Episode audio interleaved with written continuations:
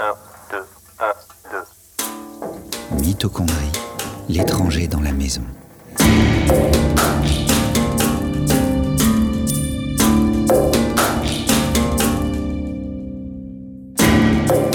Notre voyage au cœur de la cellule va bientôt prendre fin. Yann, votre guide toujours à Montréal pour cet épisode final. La semaine dernière, nous nous sommes quittés sur l'épineuse question du rôle de la mitochondrie dans notre vieillissement. Les avis divergent, mais les recherches se poursuivent. Une des pistes pour cerner l'influence de l'ADN mitochondrial est d'étudier son évolution et son rapport avec l'ADN du noyau. Justement, Pierre Blier, que nous avons écouté dans le sujet précédent, a longtemps travaillé avec un jeune chercheur qui se concentre sur l'évolution de nos deux génomes. Nicolas Pichot a séjourné à Rimouski avant de se diriger vers la Suède. Nous l'avons joint là-bas sur Skype.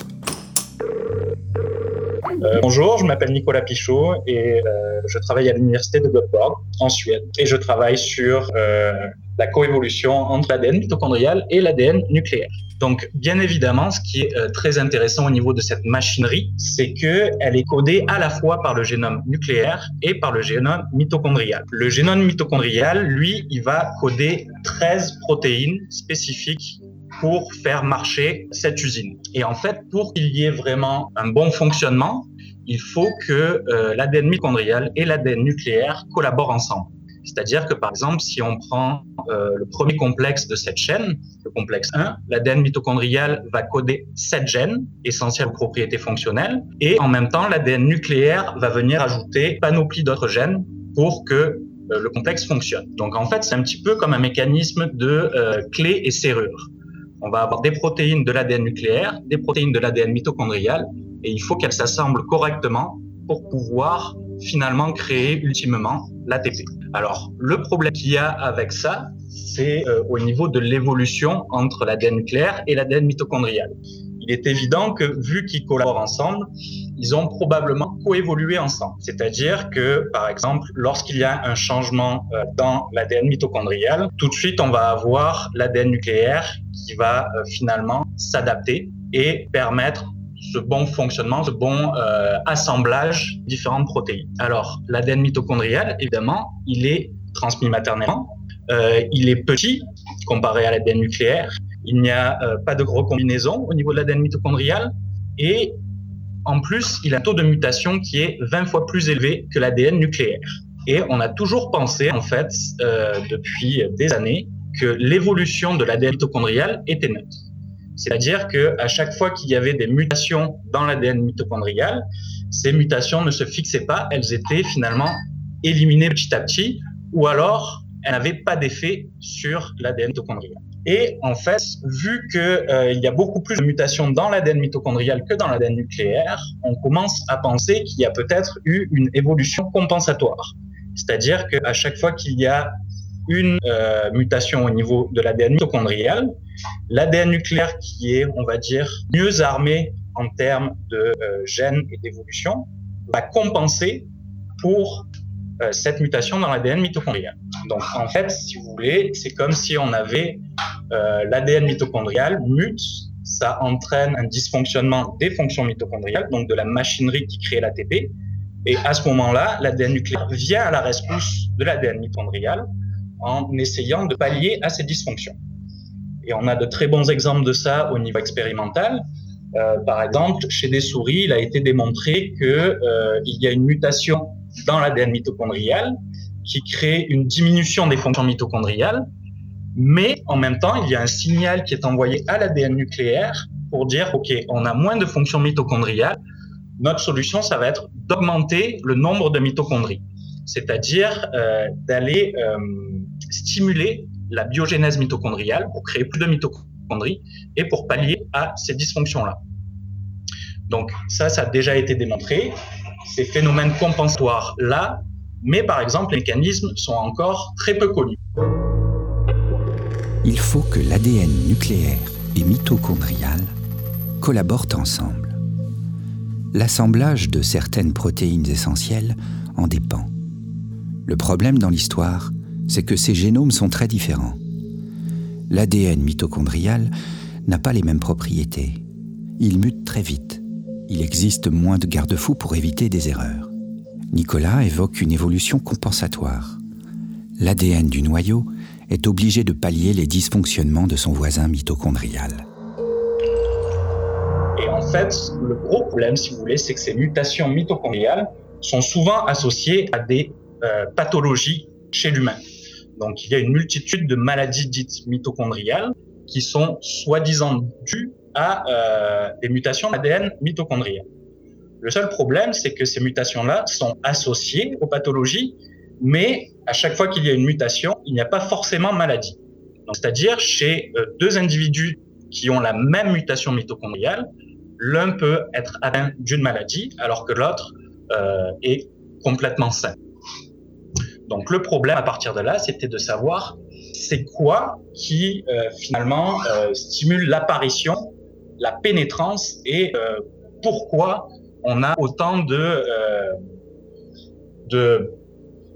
d'individus qui portent la même mutation, qui n'ont pas du tout le même phénotype, c'est-à-dire qui contractent maladie ou pas.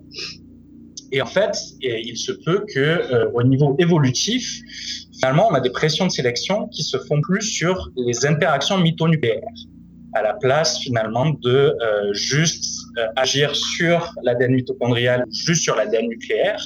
Ça va être vraiment au niveau des interactions mitonucléaires, c'est-à-dire au niveau des euh, protéines qui sont codées, au niveau de complexe enzymatique, où il y a les protéines codées à la fois par l'ADN mitochondrial et par l'ADN nucléaire qui travaillent ensemble. Et donc, évidemment, euh, ça, c'est encore un petit peu, euh, c'est pas un petit peu, en fait, c'est beaucoup débattu. On ne sait pas vraiment euh, comment ça pourrait marcher. Au niveau des maladies mitochondriales, ce qu'on pensait, c'est que finalement, avec l'âge, il y a de plus en plus de mutations dans l'ADN mitochondrial. Et donc, ce serait l'accumulation de ces mutations qui euh, provoque l'apparition de la maladie. Puis en fait, avec d'autres expériences, on s'est rendu compte que c'est pas forcément dépendant de l'accumulation d'ADN, de mutations dans l'ADN mitochondrial. Donc par exemple, euh, moi j'ai fait des études sur les drosophiles et on a démontré que par exemple, on a deux souches de drosophiles différentes qui ont euh, deux ADN nucléaires complètement pareils, mais euh, des ADN mitochondriaux différents. Donc il y a une petite mutation. Et Lorsque euh, l'on donne à ces drosophiles une diète normale, euh, la mutation ne va pas devenir pathologique. On n'observe aucun déclin des fonctions mitochondriales. Quand on manipule le ratio protéines-carbohydrates de la diète, à ce moment-là, on était capable d'aller voir qu'il y avait des dysfonctions mitochondriales au niveau notamment du complexe 1, qui est codé à la fois par le génome nucléaire et le génome mitochondrial. Donc en fait, c'est encore assez vague. Si vous voulez, on a euh, vraiment, on ne sait pas trop c'est quoi qui se passe. Et euh, la seule affaire que tout le monde s'accorde à dire, c'est que au niveau des maladies mitochondriales, euh, l'influence d'une mutation spécifique, c'est très complexe au niveau de l'apparition de la maladie. Et on pense que cette complexité pourrait lier soit aux mutations de l'ADN mitochondrial, ça peut être aussi dû à l'accumulation de mutations. Ça peut être dû euh, à l'interaction entre l'ADN nucléaire et l'ADN mitochondrial, mais ça peut aussi être dû euh, à des facteurs environnementaux tels que la diète ou encore la température. La mitochondrie accumule les mutations. Le code de son ADN change et peut entraîner des maladies, notamment au sein de notre espèce. Pourtant, comme Nicolas le souligne, à mutation égale chez deux individus, on ne retrouve pas les mêmes conséquences. Alors, qu'est-ce qui stimule l'apparition de ces pathologies? Une piste importante concerne les paramètres environnementaux, comme la nourriture ou la température. J'ai trouvé cette conclusion surprenante. Ce que l'on mange ou la température de notre milieu aurait une influence sur le produit de nos gènes. À l'Université de Montréal, il y a forcément un scientifique qui se penche sur la question. J'ai trouvé cette perle rare dans une salle remplie d'aquariums, où flottent de jolis petits poissons jaunes. Des cyprinidés, qui viennent de lacs du Québec, près des Laurentides. Bernard Anger, leur protecteur, ne les a pas choisis par hasard. Il nous présente son sujet d'étude. Après un certain nombre de reproductions particulières, il peut donner naissance à un poisson qu'on va appeler un cybride, cette fois-ci un hybride cytoplasmique, dans la mesure où il va posséder le génome nucléaire d'une espèce et le génome mitochondrial d'une autre espèce. Et donc, dans ce cas-ci, on va à l'intérieur du même individu, on va réunir des génomes qui ne se sont jamais rencontrés depuis environ 10 millions d'années. Le cybride est une espèce particulière les gènes de son noyau n'ont pas la même origine que les gènes de sa mitochondrie. Inutile dans ce cas de pratiquer des mutations en laboratoire. La nature a fait le travail au fil des reproductions. Bernard se penche en premier sur l'épigénétique. Il étudie ce que l'environnement de ces poissons peut produire sur l'expression des gènes. Un exemple célèbre, pour reprendre ce phénomène, est la nourriture de l'abeille. Le destin de l'insecte se joue quand il est larve. Si on nourrit le bébé avec du miel, l'abeille sera ouvrière. Si on le nourrit avec de la gelée royale, elle sera reine, avec un même génome de départ. Justement, Bernard observe ce sujet sur ses poissons.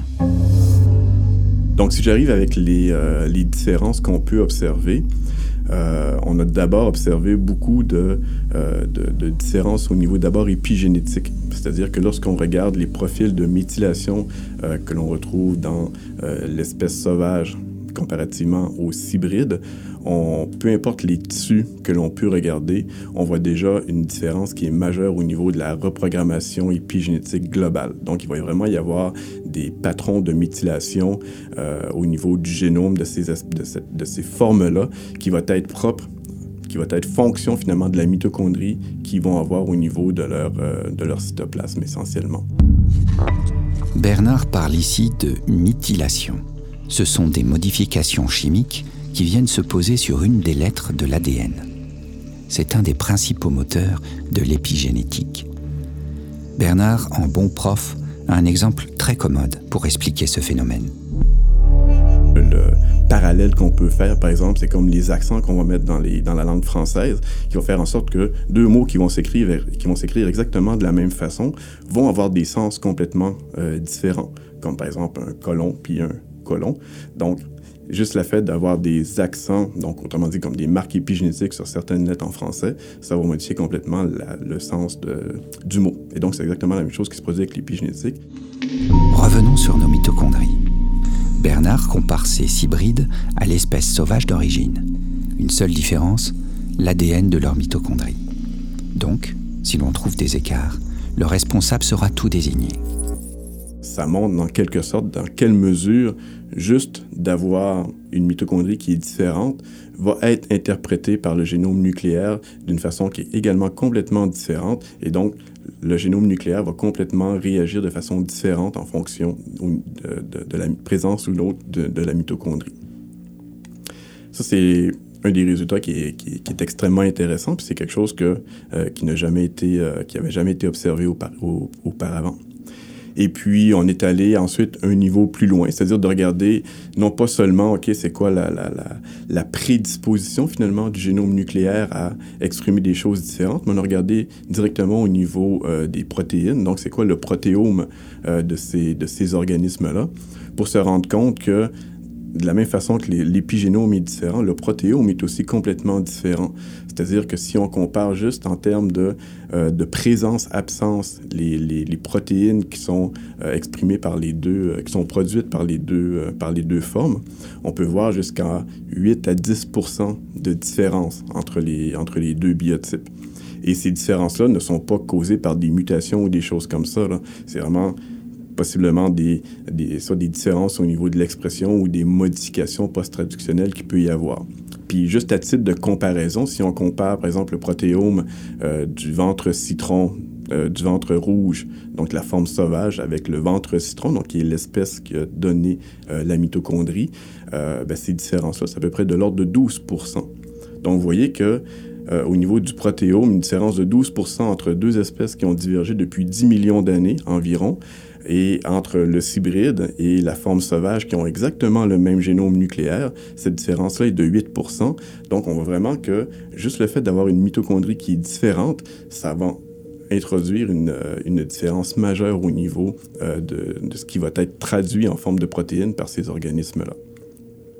Donc ça, c'est euh, un autre résultat assez majeur qui montre dans quelle mesure euh, la mitochondrie, finalement, euh, a une importance assez, une très grande importance, finalement, au niveau de, de ce que va faire, finalement, le, le génome nucléaire. Euh, on peut regarder aussi, on, a regardé aussi qu'est-ce qui se produisait directement au niveau euh, de la fabrication ou de la production d'énergie de la mitochondrie, qui est une usine finalement à produire de l'énergie au niveau de la cellule. Et ce qu'on se rend compte également, c'est que euh, les, mitochondries, soit du ventre citron ou du ventre rouge, vont avoir effectivement euh, des des potentialités qui vont être largement différentes dans la mesure où, euh, pour un même génome nucléaire, euh, le, fait de mettre la mitochondrie euh, du, ventre citron va augmenter finalement l'activité de certains enzymes comparativement à ce qu'on va retrouver dans la forme, euh, dans la forme sauvage. Ce qui veut dire en quelque sorte que les, les, organismes qui ont cette mitochondrie euh, du les, les ventres rouges qui ont la mitochondrie du ventre citron euh, vont produire en quelque sorte plus d'énergie que la forme sauvage qui est la mitochondrie et le génome nucléaire du ventre rouge tout simplement.